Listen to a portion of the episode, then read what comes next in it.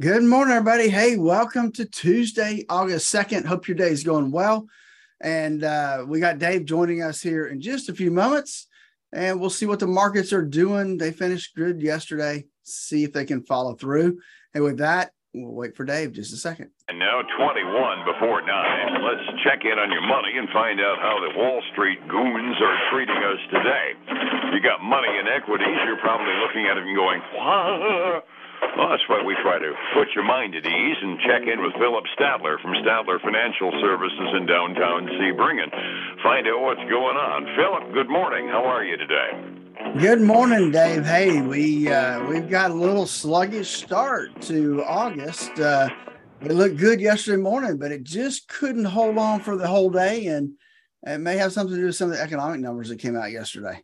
It could have. Net net at the end of the day, we were saying before we went on the air, I really can't get excited about a 46 point drop on the Dow, 11 on the Nasdaq or 11 on the S&P and 21 on the Nasdaq because uh, June ended up being the uh, best month for the Standard & Poor's 500 since November of 2020 and most of that growth was in the last 2 weeks of the month. So a little bit of a respite day doesn't really sound all that bad, but uh, I'm looking at the futures this morning. It looks like we're going to take a break for another day, doesn't it?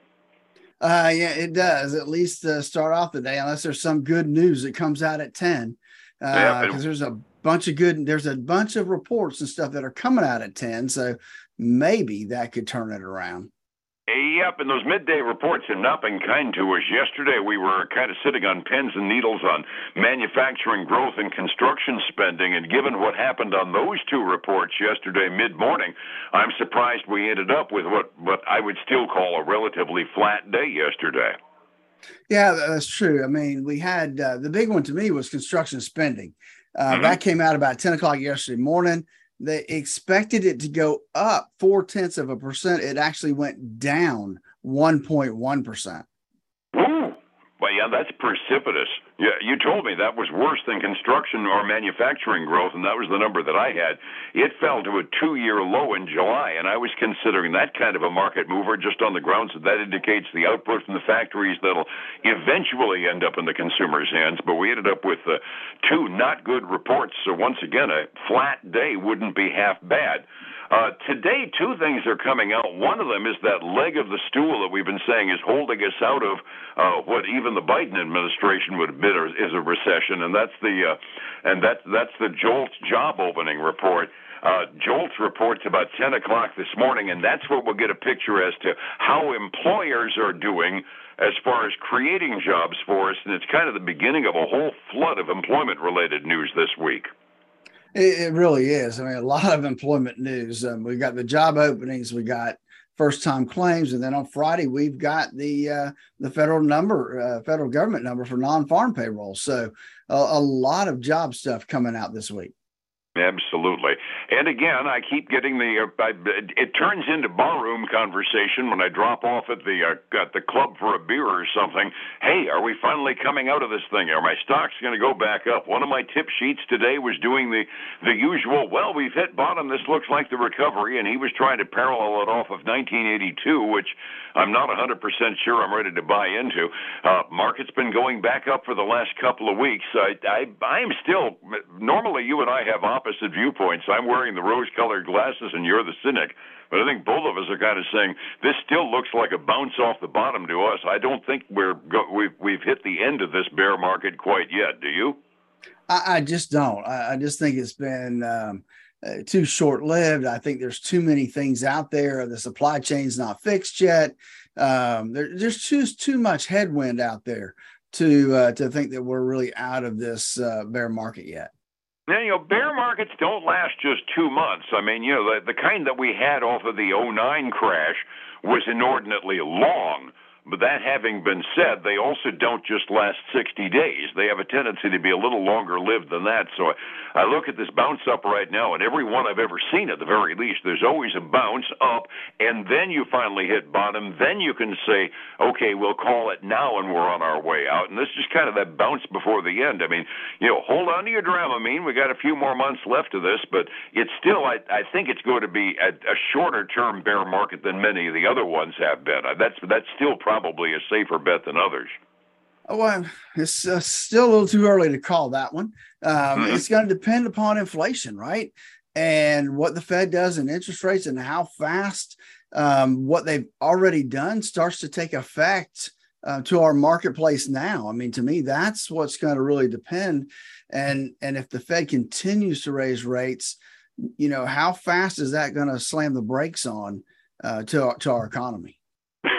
now we're getting back to me with the rose-colored glasses and you with the cynic, right? I didn't want to let you down, Dave. It's, it's it's nice to have our usual roles back in place. Earnings season is in the heavy duty measure right now, and uh, one of the tip sheet elements that I saw was that for some reason, and I know you've got the report why, about a third of our downtick on the Dow futures today they're blaming on Caterpillar. What in heck went wrong? Well, Caterpillar really um, didn't do all that bad. I mean, their earnings beat the forecast. They just missed on revenue um, th- their big deal is they've been hurt by exiting Russia, right? Their hmm. sales were hurt, so you would expect their their revenue to be down, uh, but earnings beat, so that's got to be good. But they continue to have supply chain issues as well. So I think those two things, um, along with elevated costs during the last quarter, is putting some pressure on them this morning. Uh, so they're down about three and three quarters percent right now. And when you remember the Dow, that's definitely not good news on a uh, price weighted index like that. The supply chain surprises me here in Caterpillar because of all the companies that I thought would be mostly American made stuff where we don't depend on a lot of stuff across the pond. I thought they'd be kind of a poster child there. You you would think, um, but but they still let's face it, not everything comes from the U.S. It doesn't matter what you're building. Um, so I'm sure there's some parts and stuff that still come from overseas. And I guess even great big earth moving stuff has a bunch of chips in it, and that's not good for anybody, right? No, that's right. There's, you're right. There's all everything's computer driven anymore.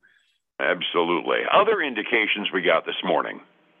So we we've got Uber reported.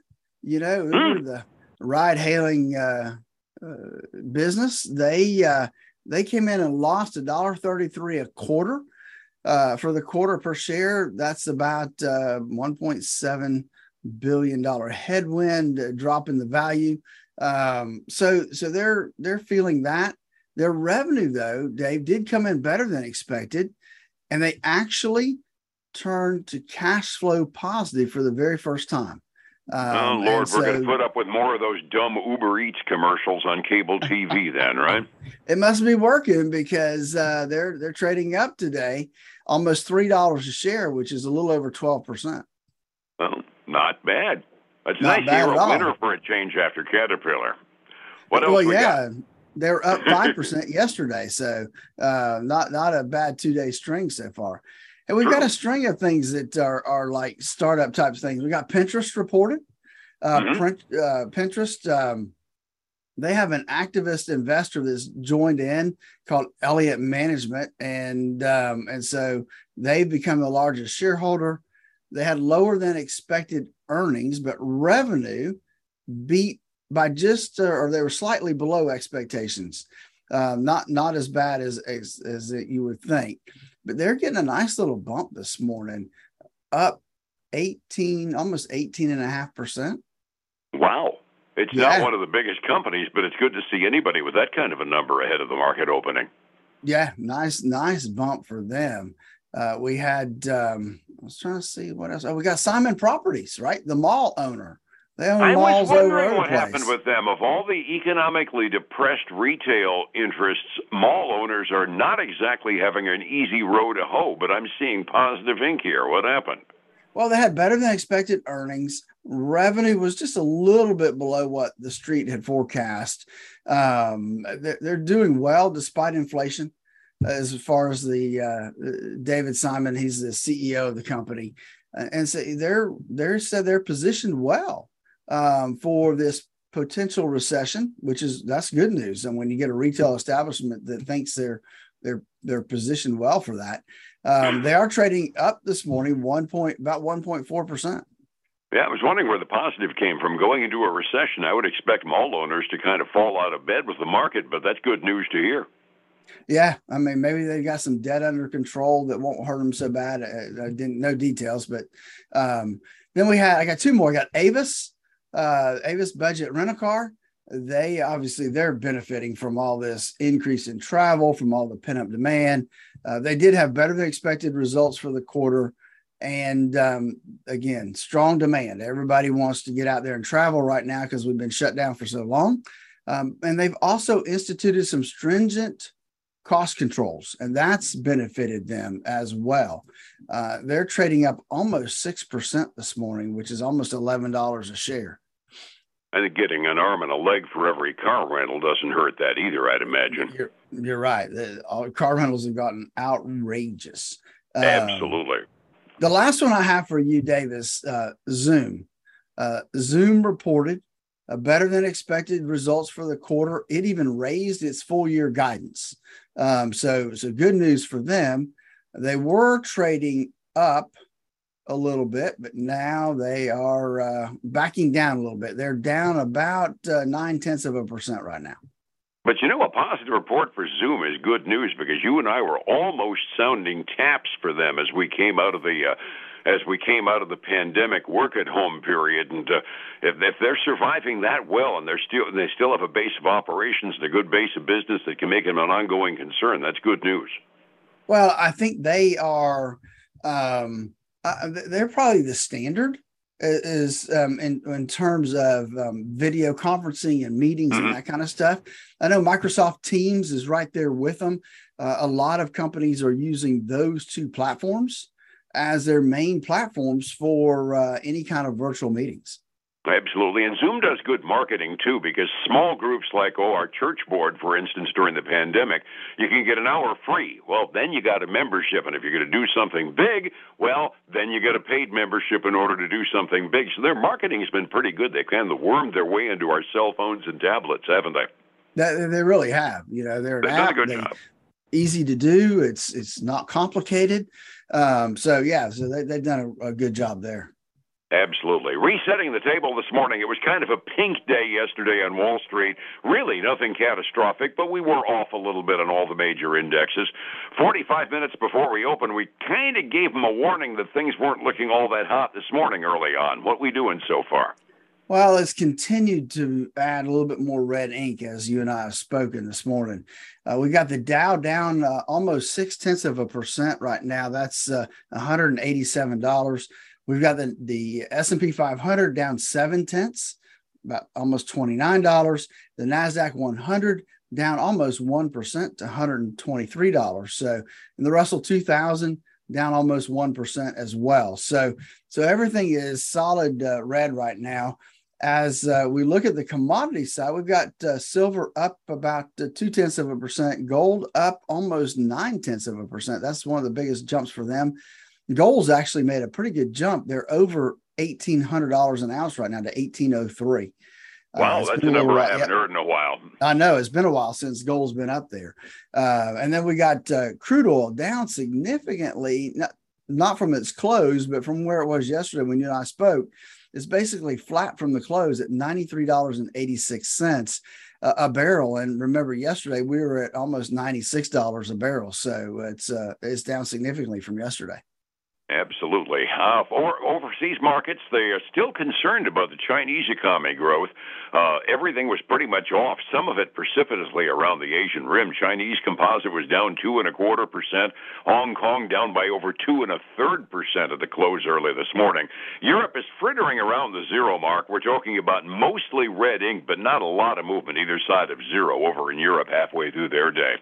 Uh, double dip. Have we hit bottom? Nobody knows for sure. One thing we know for sure is if you're playing if you're playing craps with your uh, with your retirement income and have too much in equities, it's a scary time to be getting close to retirement age. How do I find you to get the risk out of my portfolio, Phillip?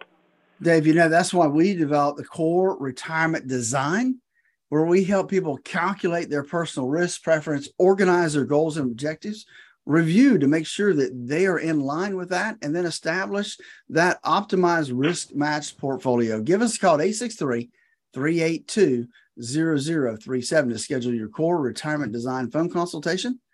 And then this weekend, join us for the Statler Financial Radio Show, 6 a.m. and noon on Saturday. 10 a.m. Sunday morning on Highlands News Talk 730 and 95.3 FM. Alrighty, and back here again tomorrow morning on Light. Phillip, thank you so much. We'll see you then, all right? All right, man. Have a great day. Thank you. Be well. It's 105.7 Light FM and Statler Financial Services, Phillip Statler. Hey, folks, again, I want to thank you for joining us today. It is Tuesday. I hope that uh, you have a great day. I hope you'll join me again tomorrow morning, same time, same place. Until then, have a great one. Bye now.